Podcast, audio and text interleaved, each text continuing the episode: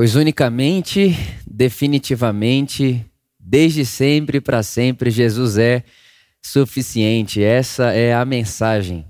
A verdade é que por detrás de tudo que a gente fala, na verdade, no fundamento de tudo que a gente fala, está essa verdade, essa realidade. Jesus é suficiente. Jesus sem mais nada. Jesus mais nada. Só Jesus, apenas Jesus. Uh, dois domingos atrás, duas semanas atrás, nós conversamos sobre o propósito da nossa comunidade. Então, qual é o propósito da nossa comunidade? Como nós queremos tornar prático? Né? Como, qual é a praxis que nós teremos como comunidade por amor? Né? Como que nós nos reunimos em torno do Evangelho como que nós lemos o Evangelho para que esse Evangelho agora lido se torne prático? É, e lá nós falamos há duas semanas atrás que o propósito da Por Amor é amar de graça e servir as pessoas como Jesus. Esse amar de graça, amar gratuitamente, é uma realidade inaugurada por Jesus. Até então, antes da encarnação de Deus em Jesus, você escutava alguém dizer: ame seu amigo, odeie seu inimigo. Né? Você escutava alguém dizer: olha, aproxime-se de quem te ama e se mantenha longe de quem te quer mal. Né? É por isso que Jesus, quando ele aparece, ele diz: Vocês ouviram o que foi dito, olho por olho, dente por dente, mas eu, porém, vos digo: ame o seu inimigo e ore por ele. Dê a quem te pede, não fuja de quem quer te pedir emprestado. Então Jesus inaugura esse amar gratuitamente e também inaugura a ideia de um Deus que é servo. Então João capítulo 13 é um dos capítulos mais profundos e recheados de, de verdades e de beleza que a gente encontra no texto bíblico. É ali que Deus se revela servo que lava pé de discípulos, e é ali que Jesus diz: Olha, é, eu tenho uma coisa para pedir para vocês, eu quero que vocês obedeçam um mandamento, e o mandamento que eu tenho a vocês é esse: como eu vos amei, amem uns aos outros, como eu vos amei, eu dou o exemplo a vocês, eu mostrei para vocês como é que faz, porque o ser humano precisa de referência. Então, há duas semanas atrás nós falamos sobre isso, amando de graça e servindo as pessoas como Jesus. Amando de graça significa que eu posso amar o inimigo, eu posso amar quem não tem o que me retribuir, eu posso amar quem não vai me dar nada em troca, porque eu estou amando de graça, porque fui amado gratuitamente. E servir as pessoas como Jesus é me posicionar na vida nunca como quem quer ser servido, sempre como quem quer servir. Por ter sido servido por Deus, agora eu quero servir as pessoas à minha volta. E na semana passada nós falamos sobre o nosso sonho. Né? Obviamente, quando nós cumprimos esse propósito e nós vivemos a vida fazendo isso, né? amando de graça e servindo as pessoas como Jesus hoje, repetindo amanhã, amando de graça e servindo as pessoas como Jesus hoje, repetindo amanhã, nós vamos indo em direção de um sonho. Que sonho é esse? O sonho de nos tornarmos uma prova viva, um sinal do amor gratuito e do reino de Deus para a humanidade, na humanidade e para a humanidade, que foi a nossa conversa da semana passada. Né? Jesus olha para mim, para você e diz: Vocês são a luz do mundo, vocês iluminam o mundo. Vocês são uma. A Roma, né, que é a cidade edificada sobre o monte, não é a luz do mundo. Vocês são a luz do mundo. Então, essa foi a nossa conversa das duas últimas semanas. E hoje eu quero falar um pouco com você sobre os valores que sustentam tudo isso para nós. Como que nós fazemos com que tudo isso se torne real e como que a gente faz para não fugir desse foco? Como que a gente faz para não fugir desse propósito? Como que a gente faz para não se distrair disso daí? Então eu quero falar com você hoje sobre quatro palavras, quatro palavras que custam caro para nós. E você vai entender onde eu quero chegar. A primeira palavra é liberdade. A segunda palavra é amor. A terceira palavra, serviço. E a quarta palavra, coragem. E você vai perceber que, de alguma maneira, a forma como nós lemos o Evangelho, essas quatro palavras vão mostrando para nós o estilo de vida que Jesus viveu. E essa é a nossa ambição, nos tornarmos como Jesus. Liberdade, amor, serviço e coragem fez parte, fundamentou a maneira como Jesus agiu no mundo. Liberdade. E a primeira coisa que eu tenho para falar para você sobre liberdade é que não há amor sem liberdade. Rubem Alves, um teólogo, poeta, psicanalista que eu gosto muito, ele disse que a liberdade antecede o amor. Porque eu não posso dizer que amo aquilo que eu não fiz em liberdade. E tendo isso em vista, nós podemos dizer que o primeiro eu te amo de Deus para a humanidade é a árvore do conhecimento do bem e do mal.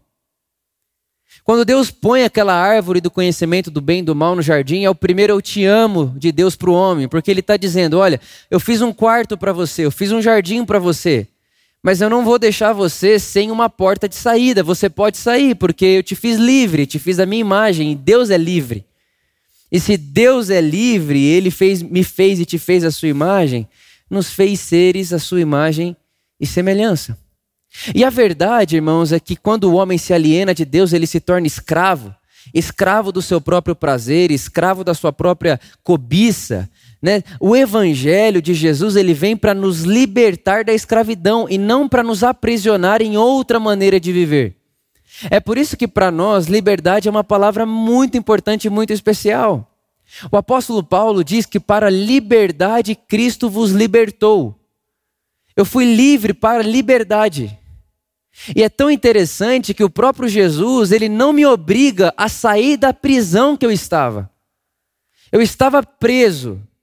Eu, eu estava é, como quem está literalmente preso numa prisão, escravo de uma cela.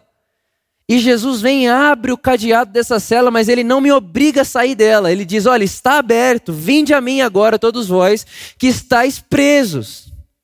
Vinde até mim, eu abri a cela, a cela está aberta. Mas pensa, Deus é tão livre que ele, mesmo com a cela aberta, ele não obriga ninguém a sair dali. E eu me lembro uma vez, o meu pai, ele tinha, tem um, um, um papagaio, né? Que agora não está mais na casa do meu pai, mas tinha um papagaio lá. E às vezes a gente colocava esse papagaio para tomar sol na varanda. E eu me lembro um dia que é, o papagaio estava tomando sol na varanda e de repente, a hora que eu olhei pela, pela, pela sacada assim, o papagaio tinha aberto a, a, a, a gaiola e estava em cima da gaiola. E a qualquer momento ele poderia voar. Só que tem uma coisa: esses papagaios que ficam presos, eles têm as asas cortadas, eles não, eles não conseguem voar muito longe. Por mais que ele tentasse voar ali, ele não conseguiria ir muito longe, porque ele foi domesticado. Um papagaio que nasceu para a selva, que nasceu para o mato, né, que nasceu para a natureza, para ele poder ficar dentro de uma, de uma gaiola, ele precisa ser domesticado. E domesticar pessoas não é tarefa do evangelho. O evangelho não é uma tesoura que vai cortando as asas do papagaio para dizer para ele: seu lugar é aqui e você não tem liberdade de escolha. Porque liberdade é o ato e é o poder de pensar por mim mesmo e de escolher por mim mesmo. E infelizmente, em nome de Deus, em nome da religião, em nome da economia, as pessoas, a vida tem escravizado as pessoas.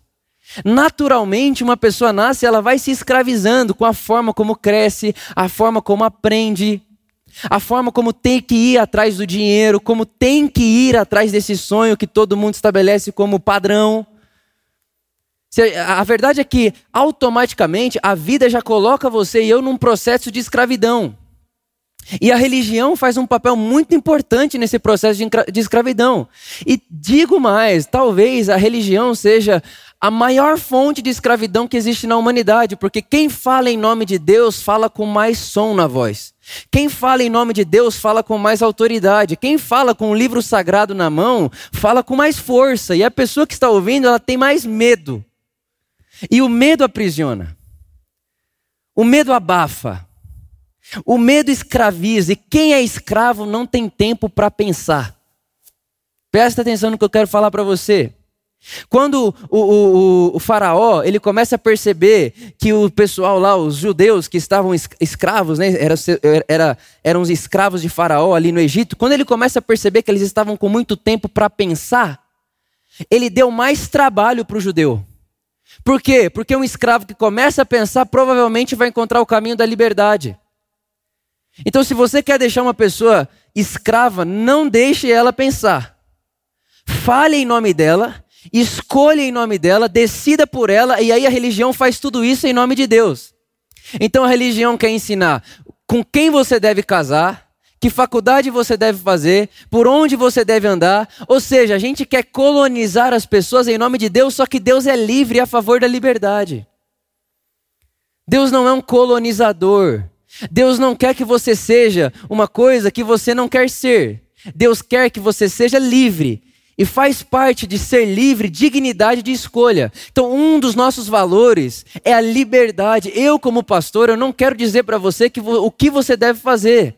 Eu não quero dizer para você que a escolha que eu tomei na minha vida é a escolha que você tem que tomar na sua, porque quem disse que a minha escolha é a melhor escolha para você?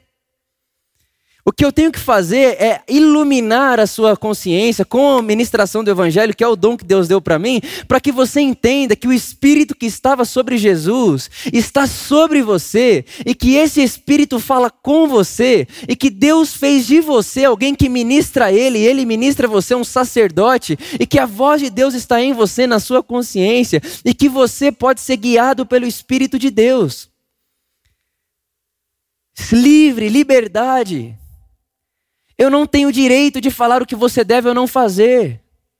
Eu não posso fazer isso. Irmãos, se nem Deus escolheu viver uma vida com a humanidade sem liberdade, quem sou eu, ou quem é a religião, ou quem quer que seja, que acha que tem o direito de fazer isso com as pessoas? Deus ama a liberdade porque Deus é livre. E quando eu falo para você que você é livre, eu não estou dizendo para você que você deve viver uma vida individual. Quando eu digo a você que você é livre, eu não estou dizendo a você, olha, já que você é livre, faça o que você quiser do jeito que você quiser. Não, eu estou dizendo para você que você é tão livre que agora que você é livre e sabe que é livre, você pode pensar e perceber que todas as suas ações geram uma reação no outro. Que na verdade esse negócio de que eu sou um mundo em mim mesmo é uma, é, é uma mentira. Porque eu não sou um mundo em mim mesmo. Tudo que eu faço acaba atingindo as pessoas à minha volta. E nós que somos o corpo de Cristo, e nós pensamos a vida sendo o corpo de Cristo, eu preciso entender que quando eu tenho uma ação como parte do corpo de Cristo, automaticamente essa ação que eu estou tendo reage em você que é parte do corpo de Cristo. Então ser livre não significa de forma nenhuma ser individual, individualista. Muito pelo contrário. Agora que eu sou livre do, da escravidão que eu tinha, porque eu era escravo dos meus desejos, eu era escravo, eu achava que eu era aquilo e nada poderia alterar aquilo que eu era. Agora que eu sei que Jesus me tirou de lá e que ele abriu aquela cela e rebentou com o cadeado, eu saí daquela cela e agora eu posso viver a vida porque Deus não quer me podar, Ele está me ensinando a viver.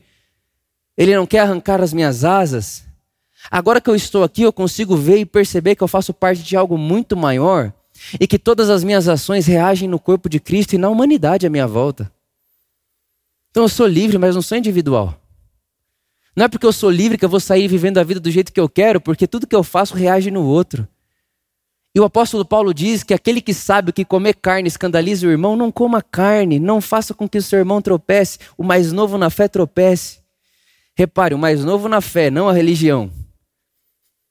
Não faça aquilo que o mais novo na fé vai tropeçar. Então o que o Paulo está dizendo é o seguinte, Vitor, você é livre. Você pode comer o que você quiser. Romanos capítulo 14, a discussão ali é comer carne ou não comer carne. Ele está dizendo, você pode comer o que você quiser. Você recebeu aquilo como graça de Deus, coma. Se você pode dar graças a Deus, coma. Mas se tiver alguém perto de você que vai se escandalizar com você comendo carne por amor àquela pessoa, não coma carne. Porque antes, Vitor, você era escravo do seu desejo de comer carne. E aí você diria: Eu sou livre para comer carne, não importa o que as pessoas vão pensar. Agora não, agora você é livre, Vitor, de você. Você é livre da sua vontade de comer carne. Você é livre da sua vontade de comer carne, porque agora que você é livre da sua vontade, você pode não fazer aquilo que você queria para amar o outro. Liberdade. Liberdade. Deus é livre, ele preza a liberdade. Seres humanos livres. Seres humanos em liberdade. Pessoas capazes de fazer as suas próprias escolhas. Esses dias atrás eu escrevi uma coisa na minha rede social e eu disse o seguinte: Toda pessoa que terceiriza sua escolha não tem provisão para arcar com as responsabilidades dessa escolha. A gente precisa parar de terceirizar as nossas escolhas, porque Deus nos fez livres. A escolha é sua, a vida é sua. Tome as suas decisões. O Espírito Santo está em você, Deus vive em você. Ouça a voz de Deus no seu interior, Deus está falando com você. Eu não vou decidir por você e ninguém pode nem deveria decidir por você, porque a escolha que você vai tomar tem uma consequência. E quando não é você que tomou a escolha, você não vai aceitar a consequência, vai terceirizar a consequência para sempre, vai viver como vítima para sempre. A verdade é que o único remédio contra o vitimismo é a liberdade. Uma pessoa que é muito vítima é porque ela não faz escolhas. Porque a pessoa que faz escolhas, ela vai dizer, eu escolhi. E ah, não, não deu certo, mas fui eu que escolhi. Não deu certo, a consequência é minha, mas fui eu que escolhi. Deus está comigo aqui nessa escolha. E até nesse, nessa bagunça aqui que está parecendo que não deu certo, Deus vai, Ele está no meio disso, fazendo tudo isso cooperar para o meu bem. Eu vou sair daqui mais parecido com aquilo que eu estou vendo em Jesus. Liberdade, essa palavra custa caro. Porque é muito mais fácil colonizar, é muito mais fácil pôr coleira nas pessoas. É muito mais fácil achar que todo mundo tem que ser Vitor. É muito mais fácil achar que todo mundo tem que tomar minha decisão, ouvir as músicas que eu gosto, ver o filme que eu gosto, ler os livros que eu gosto. Porque isso é ser homem de Deus. Aí eu coloco na minha vida o padrão de homem de Deus, aí todo mundo quer ser igual ao Vitor. Não, não seja igual ao Vitor, porque não existe uma parte do corpo que seja igual a outra. Você precisa ser você para que o Vitor seja completo, e eu preciso ser eu para que você seja completo, porque no final nós fazemos parte de um corpo. E sem liberdade, um querendo ser o outro, um querendo imitar o outro, o corpo vai virar o quê? Um monstro. Imagine se o meu cotovelo quer virar mão. Começar a pegar as coisas com o cotovelo não vai dar certo. Imagine se minhas mãos querem virar pé. Começar como é que faz isso? Vira uma confusão, Frankenstein. Seja livre, você é livre, mas não é individual. Não é uma liberdade individual. É uma liberdade que te dá provisão agora de entender que você faz parte de um corpo, o corpo de Cristo. Porque antes, eu e você, nós estávamos escravos do nosso próprio ego. E a liberdade nos livrou da escravidão do ego para que agora eu possa me fazer escravo das pessoas à minha volta. Essa é a liberdade. Você faz as suas escolhas. E aí você vai ter a sua consciência, o seu jeito de falar com Jesus, o seu jeito de ouvir Jesus e fazer as suas escolhas. Fazer as suas escolhas por amor. Porque é isso que o apóstolo Paulo diz em Gálatas capítulo 5. No espírito da liberdade, o que funciona é a fé que atua pelo amor. Amor. E uma coisa interessante de falar para você sobre amor é que amar não é gostar. Nunca, nunca foi uma, uma. Jesus nunca pediu que gostássemos de todo mundo. Porque gostar é uma conexão. Né? Você se sente. É uma, Poxa, a gente tem os mesmos gostos, a gente gosta das mesmas coisas. Você vai gostar de gente que, de alguma forma, faz bem com o seu convívio, com a forma como você gosta de viver a vida. Então, gostar é uma conexão. Amar é obediência. Amar é seguir Jesus. Jesus disse que eu posso amar. E esse amar e esse aprendizado do amor, meus irmãos, é um aprendizado e é um aperfeiçoamento. Ninguém aprende a amar perfeitamente do dia para a noite. É um aperfeiçoamento no amor. Mas para isso eu preciso me deixar experimentar o amor de Deus por mim. É isso que o apóstolo João vai dizer em 1 João. Olha, agora que vocês experimentaram o amor de Deus, agora sim vocês têm um modelo, uma referência de como amar as pessoas à sua volta. Não é simples você olhar para uma pessoa que pratica o mal e amar aquela pessoa e falar assim: eu, eu amo esse cara. Isso é um, é um trabalho do Espírito Santo, isso é um milagre. Para você olhar e falar assim: eu amo esse cara, esse cara já fez mal para mim, já fez mal para tanta gente, essa pessoa já matou pessoas, já fez. Meu Deus do céu, eu poderia usar vários exemplos aqui. Vários exemplos aqui. Mas eu vou tomar cuidado para não me prejudicar. Não te prejudicar também. Mas amar o inimigo, amar quem faz mal, orar com o um coração sincero pela pessoa que te persegue, é um trabalho que eu e você precisamos nos deixar levar pelo Espírito Santo, porque isso é um milagre. É só o Espírito Santo que pode nos ensinar e transformar o Vitor, você, a por amor, em alguém como Jesus. É um trabalho dele, é um fruto dele.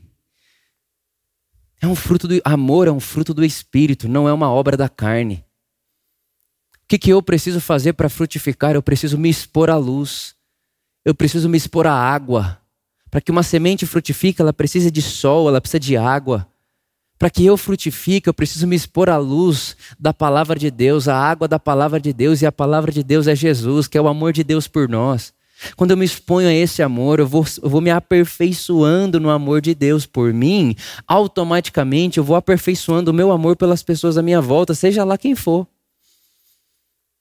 Então, amar não é gostar, porque gostar é uma conexão, amar é obediência. A gente obedece a Deus amando as pessoas.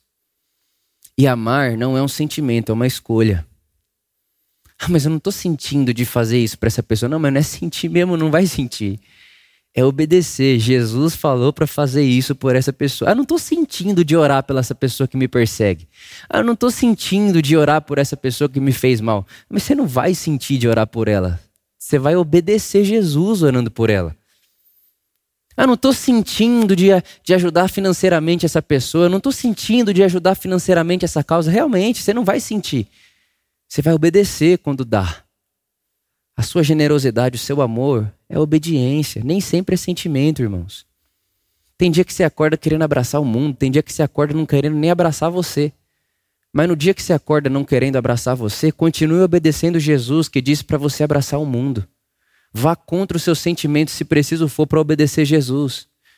Obedeça Jesus. Jesus pediu que o amássemos. Seja lá quem for, Vitor, não terceirize seu próximo, ame seu inimigo, ore por ele, abençoe ele. Jesus na cruz, com dois ladrões, com duas pessoas de má fama, Jesus olha para um deles e diz: Você vai estar comigo hoje no paraíso. Que Deus é esse que a gente está falando aqui? É obediência. Quando você vê uma notícia de alguém que fez muito mal para outra pessoa na televisão, faça esse trabalho.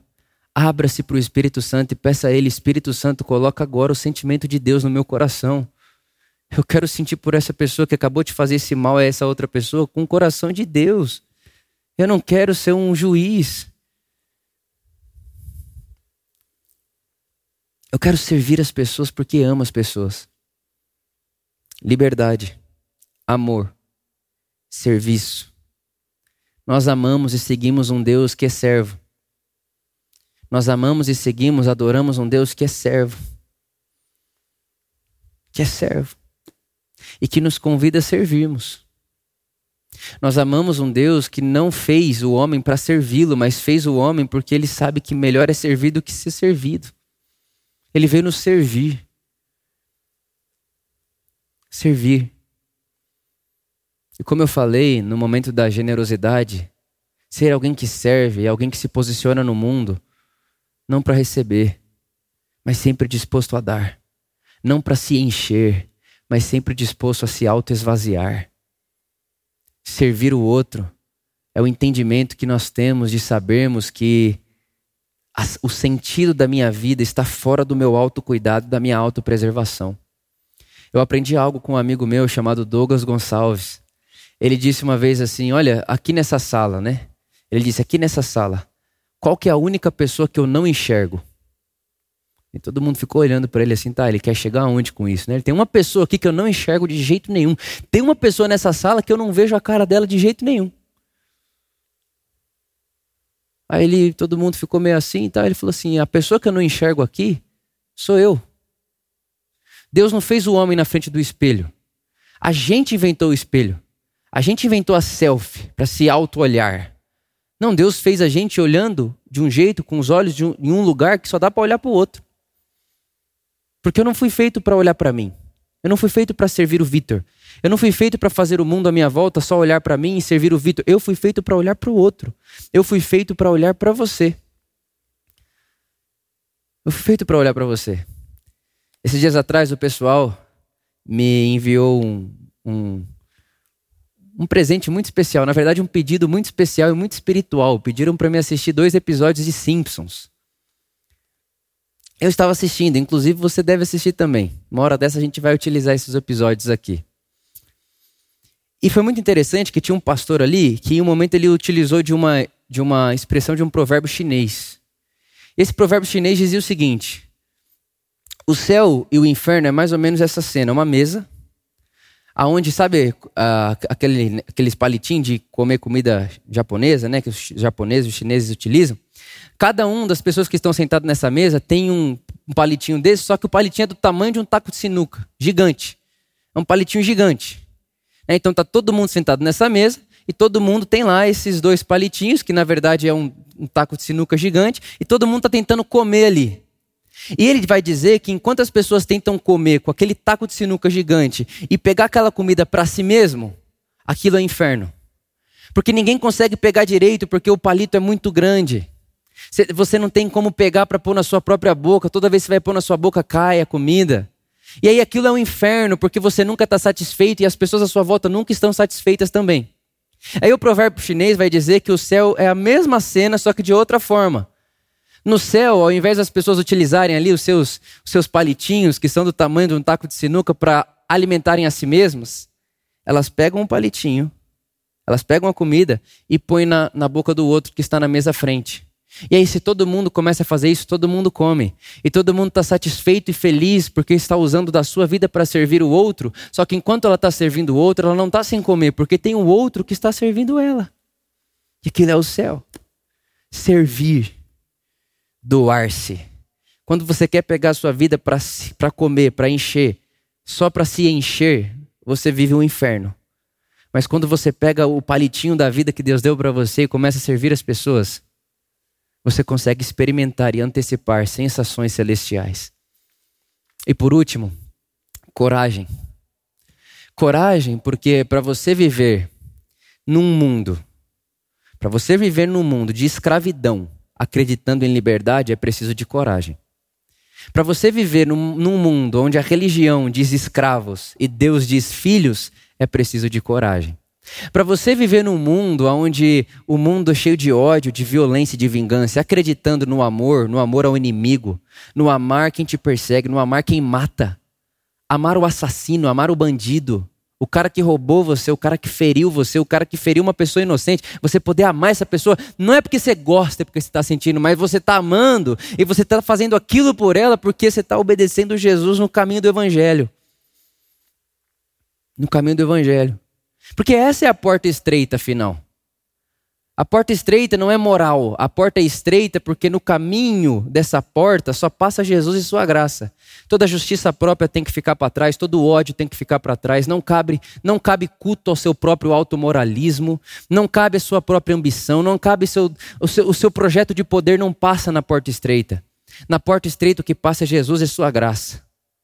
E a sua graça nos incentiva e nos provisiona a amar o inimigo, a escolher amar. Não é, não, não, é um sentimento, ah, eu gosto, olha como eu gosto, sou bonzinho. Não é, eu vou amar essa pessoa. Não é porque eu sou bonzinho, eu vou amar essa pessoa porque eu estou seguindo Jesus. Eu vou orar por essa pessoa porque eu estou seguindo Jesus. Eu desejo o bem para ela e farei o bem para ela porque eu estou seguindo Jesus. Para você fazer isso num mundo como o nosso é preciso de coragem. E para num mundo de selfie, para um mundo de eus, para um mundo de egos, você escolheu nós. Para um mundo de infernos, onde todo mundo quer se encher e ninguém fica satisfeito, ninguém se sente preenchido de sentido. Você querer viver experiências celestiais, é preciso de coragem. É preciso de coragem. E agora que eu já falei tudo isso para você, eu quero ler um texto com você. E eu quero tentar ilustrar como Jesus lidou com um momento da sua vida tendo tudo isso em suas ações e no seu caráter. João capítulo 8, sem dúvida nenhuma, uma das melhores histórias, um dos melhores ocorridos, fatos que aconteceram na história de Jesus enquanto andava por aqui. João capítulo 8, versículo 3. Os escribas e os fariseus trouxeram-lhe uma mulher pega em adultério. E colocando-a no meio de todos, disseram-lhe: Mestre, essa mulher foi apanhada em flagrante adultério. Ora, Moisés nos ordena na lei que tais sejam apedrejadas. Mas tu, o que dizes? E é muito interessante, porque o motivo pela qual essas pessoas apedrejavam, essas pessoas não, esses homens, porque eram os homens que faziam isso. O motivo pela qual esses homens apedrejavam as mulheres adúlteras em praça pública, é por isso que o texto é bem enfático em dizer que eles levaram essa mulher para o meio de todos, para fazer aquilo ali publicamente, é simples. O motivo é esse. Eu quero mostrar para minha esposa o que acontece com ela se ela me trair. Então, no fundo, no fundo, no fundo, existe um medo naquele, naqueles homens de serem traídos. Porque que homem quer ser traído? Que pessoa quer ser traída? Ninguém quer ser traído. E aí, qual que é o método educacional da lei? Né? Qual que é o método que eles utilizavam? Bom, seguinte, a maneira da gente mostrar para as outras mulheres que o, que o adultério não vale a pena é apedrejando uma mulher que adultéria, porque aí nenhuma outra mulher vai querer morrer desse jeito, porque deve ser bem doloroso. Então a gente apedreja as mulheres adúlteras no meio da praça pública e no meio das pessoas para que as nossas mulheres nas nossas casas não nos traiam. E tem muita gente que pintou Deus desse jeito. É como se Deus estivesse dizendo assim, ó, tá vendo o inferno? Tá vendo o inferno? Então, se você não quiser o inferno, fique comigo. E aí as pessoas vão ficando casadas com seus maridos, vão ficando com Deus, porque tem medo do apedrejamento do inferno, tem medo de morrer daquele jeito. Então, eu estou com Deus, eu estou casada com meu marido, não porque eu o amo, não porque sou livre para escolher amá-lo, ou não estou com Deus porque eu o amo, eu estou com Deus, eu faço isso, eu faço isso, eu dou o dízimo, eu seio todo primeiro domingo do mês, eu vou na igreja todo, toda semana, eu oro todo dia, eu jejuo toda semana, não porque eu quero, mas porque eu não quero o apedrejamento, eu não quero o inferno. Pintaram Deus como isso daí. Mas repare, Deus está na história, tá? Jesus está na história. E olha qual a atitude dele. Então, quando eles continuaram a perguntar-lhes, levantou-se e disse-lhes: Aquele que dentre vós está sem pecado, seja o primeiro que atire uma pedra. E eles, ouvindo isso, sendo convencidos por sua própria consciência, saíram um a um. Olha só que loucura que está acontecendo aqui. Uma mulher ia sofrer apedrejamento em praça pública. Aí esses escribas e os fariseus vão perguntar para Jesus: Jesus, o que, que você acha?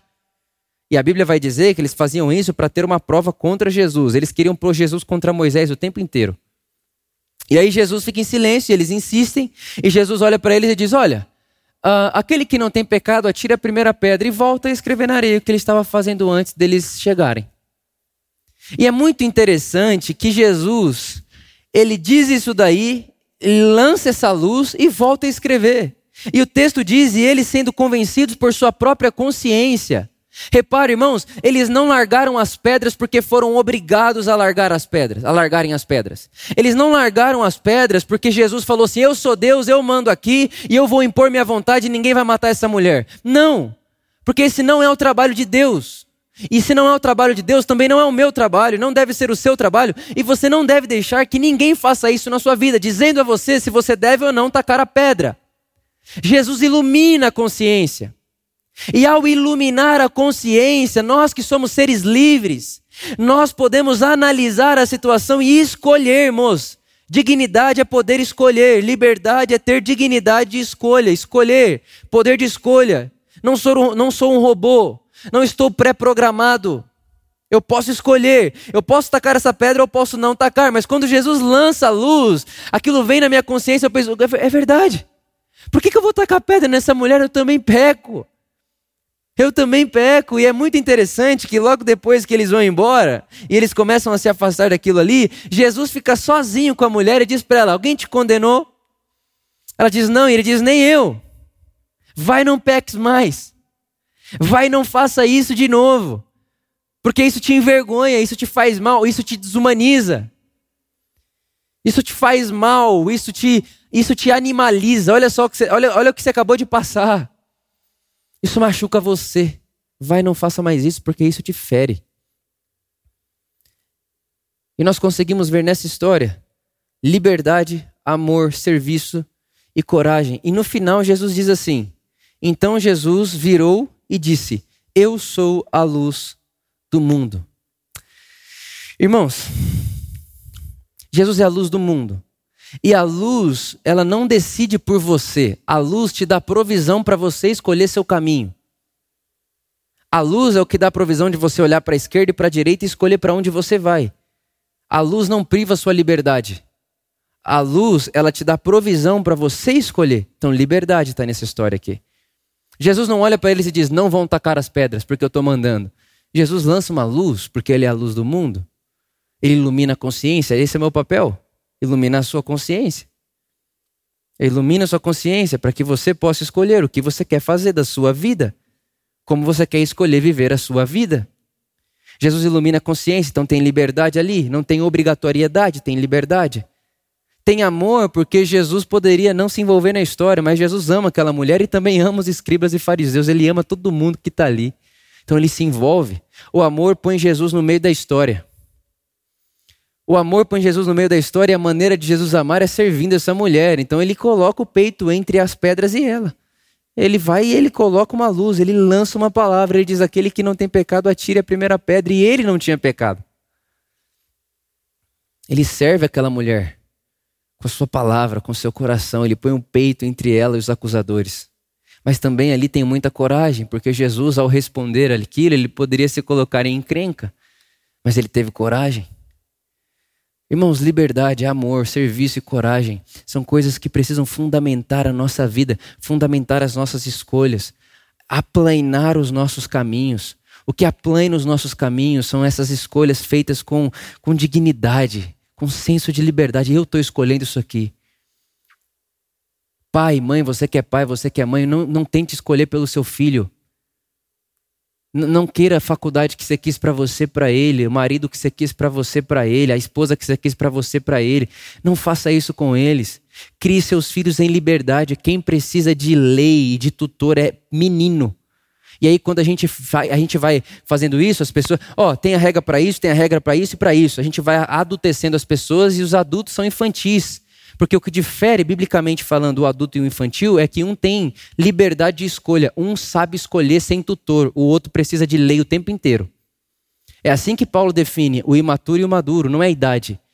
É senso de escolha. É senso de liberdade. É senso de saber, eu posso escolher, porque eu não sou escravo, eu sou herdeiro de Deus. E eu posso escolher sendo herdeiro de Deus, sabendo que Deus mora em mim, vive em mim, está comigo. Ele fala comigo. E eu, ele está em mim, comigo, e eu faço parte de um corpo. Então, tudo que eu faço da minha vida reflete no corpo ao qual eu faço parte. Essa é a diferença do menino e do adulto. O menino precisa de aprovação das suas escolhas o tempo inteiro, do pastor, do chefe. O tempo inteiro ele precisa de aprovação. Porque ele não tem, ele não tem força de escolher. Não tem força para escolher porque ele não quer arcar com as consequências da escolha. O adulto não, eu escolho. Eu escolho. Eu quero soltar essa pedra. E aí, se ele chegasse em sua casa e alguém dissesse, ah, mas Moisés mandou você tacar a pedra, ele diria, eu escolhi soltar. E se eu tiver que arcar com a consequência, eu arco, mas eu escolhi soltar, não taquei. Mas alguém mandou você não tacar? Não, eu escolhi. Então, um dia que alguém perguntar para você por que, que você faz o que faz, a sua resposta não deve ser porque alguém falou. Não, porque eu escolhi. Por que, que você faz essa faculdade? Porque eu escolhi. Por que, que você casou com essa pessoa? Porque eu escolhi. Mas eu não acho que essa pessoa era a pessoa certa para você, mas eu escolhi. Se não for, a consequência é minha. Obrigado pela preocupação, mas a vida é minha. A vida é minha, Deus deu para mim. Existe em mim uma singularidade da imagem de Deus que eu não vou privar ela de existir no mundo para tentar ser alguém como você. Não vou fazer isso. É preciso de muita coragem para num mundo de, de iguais você ser você a imagem singular que Deus pôs dentro de você, você não pode abrir mão dela. Seja você. Seja você. É preciso de muita coragem para a gente começar a colocar o nosso peito entre as pedras e as pessoas apedrejadas na sociedade. É preciso de coragem. Vai se expor, vai manchar a sua imagem,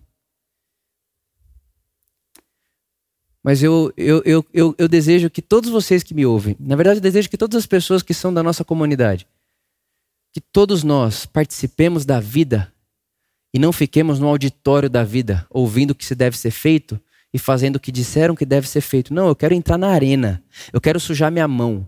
Eu quero sujar meus pés com a vida. Eu, que, eu, eu, eu não estou satisfeito com o tipo de mundo que nós temos hoje, então eu vou me envolver em construir um mundo melhor para amanhã. Eu estava escutando essa semana uma entrevista de um ex-presidente dos Estados Unidos. E ele disse que uma das coisas que mais motivaram ele era uma história que ele escutou na sua juventude. A história era a seguinte: não era uma história, né? era uma, uma experiência, uma sabedoria de um homem mais velho. Esse homem mais velho disse assim para ele: Um dia você vai ter uma filha, um filho. E esse filho e essa filha, eles um dia terão 20 anos de idade. E muitas coisas na sociedade deles, na época deles, você poderia ter resolvido, enquanto você tinha a sua juventude. E eles vão olhar para você e vão dizer assim: pai, é sério que você viu que isso aqui poderia ser um problema e você não fez nada? Você, você viu que isso aqui poderia ser um problema e, e, e fazer tão mal para o meu mundo como faz hoje. Você não fez nada, não entrou na arena, não se posicionou, não entrou lá e dizer eu não estou satisfeito com isso. Isso precisa mudar. E eu vou me envolver com essa mudança. Você não fez isso, pai. Isso me abençoou muito, porque um dia eu quero que meu filho ame a comunidade que a gente construiu. Eu quero que meu filho queira participar do corpo de Cristo. Eu quero que meu filho olhe e ele saiba tudo que existe por aí e diga: não há nada melhor do que aquilo que meu pai gastou sua vida dando a vida, ensinando, pregando. E mais do que isso, eu quero ouvir meu filho dizendo para mim que é feliz e grato por eu ter tido coragem de entrar na arena, sujado os pés, sujado as mãos, me machucado, mas tido coragem de construir e fazer parte de um mundo que seja mais digno, melhor, mais livre. Eu sonho com um mundo livre, de pessoas livres, e que cada pessoa tenha sua autoconsciência e é certa de si, principalmente na igreja, principalmente. Eu penso nisso. Eu sonho com isso. E esse é o nosso desejo. Uma comunidade de pessoas que se engajem com esses valores, porque afinal esses eram os valores que moviam e movimentavam Jesus. Esses valores são a maneira como nós conseguimos fazer essa síntese do evangelho e de como transformar essa, esse evangelho prático. Prático. Hoje de manhã, antes de vir falar com você, enquanto eu meditava nessa história, eu comecei a imaginar. Era como se eu tivesse sentado à mesa com Jesus após esse, essa história que eu acabei de ler eu olhava para Jesus e perguntava assim: Jesus, mas ensinaram para gente que a gente tem que apedrejar a adúltera. E Jesus diria: Vocês ouviram o que foi dito, eu, porém, vos digo. Mas Jesus, por, por que, que ela pode. Você é Deus, por que, que você fez as pessoas assim? Por que, que as pessoas podem adulterar? E Jesus diria: Porque a liberdade vem antes do amor. E Jesus diria mais: Obviamente que seria muito mais fácil fazer o mundo todo escravo tudo vai ser aqui, obrigatório. Ninguém vai sair do jardim do Éden, até porque o Éden é o melhor lugar do mundo. Eu sei que é o melhor lugar do mundo porque eu conheço todo o resto. Mas impedir vocês de escolha e liberdade seria não amar vocês. Prefiro o amor. Prefiro sofrer, sofrer o amor. Prefiro sofrer o algoz da liberdade do que não amar e não dar a liberdade. Eu comecei a me imaginar naquela história e eu comecei a perceber em que áreas da minha vida eu tenho que soltar as pedras, que eu tenho que soltar as pedras e me estabelecer como alguém que está do outro lado da história, alguém que está pondo o peito para que pedras não sejam atiradas, alguém que está conscientizando as pessoas, alguém que está iluminando as pessoas, porque Jesus disse: Eu sou a luz do mundo, mas Jesus também disse: Vocês são a luz do mundo. A verdade é que Jesus nos convida a participarmos com Ele desse lugar e dessa história de conscientizar as pessoas à luz do Evangelho. Então, pai, mãe, pastor, educador, ser humano que me ouve, que é filho, filha de Deus, ensine as pessoas o Evangelho. Viva o Evangelho. Pratique o Evangelho. Ilumine a sua vida e a vida das pessoas à sua volta com o Evangelho. Não colonize as pessoas. Não queira dois de você. Dois de você é prejuízo para o mundo. Queira pessoas à imagem de Deus, que carregam uma singularidade de Deus que você não tem, que eu não tenho. Deixe as pessoas fazerem as suas escolhas. Seja fiel em iluminar as pessoas na consciência do Evangelho. E confie que essa luz do Evangelho tem força e poder de dar para essa pessoa dignidade. Dignidade, de ela escolher o que ela quer e como ela quer. Porque se Deus fez assim, nós não podemos achar que podemos fazer diferente. Que o amor, a liberdade, o serviço e a coragem seja como pulsar do nosso coração, na minha fé e na sua fé. Amém. Obrigado, Pai, pela liberdade dada aos filhos de Deus. Obrigado porque nós não recebemos o espírito de medo, mas de coragem. Obrigado porque porque nós fomos amados, podemos amar. E obrigado porque ao percebemos que você é um Deus servo, nós podemos se tornar filhos servos, pessoas que servem no mundo. Que essas quatro realidades sejam verdades na nossa fé, nas nossas, nas nossas escolhas e nas nossas decisões, para a glória do seu nome. Amém.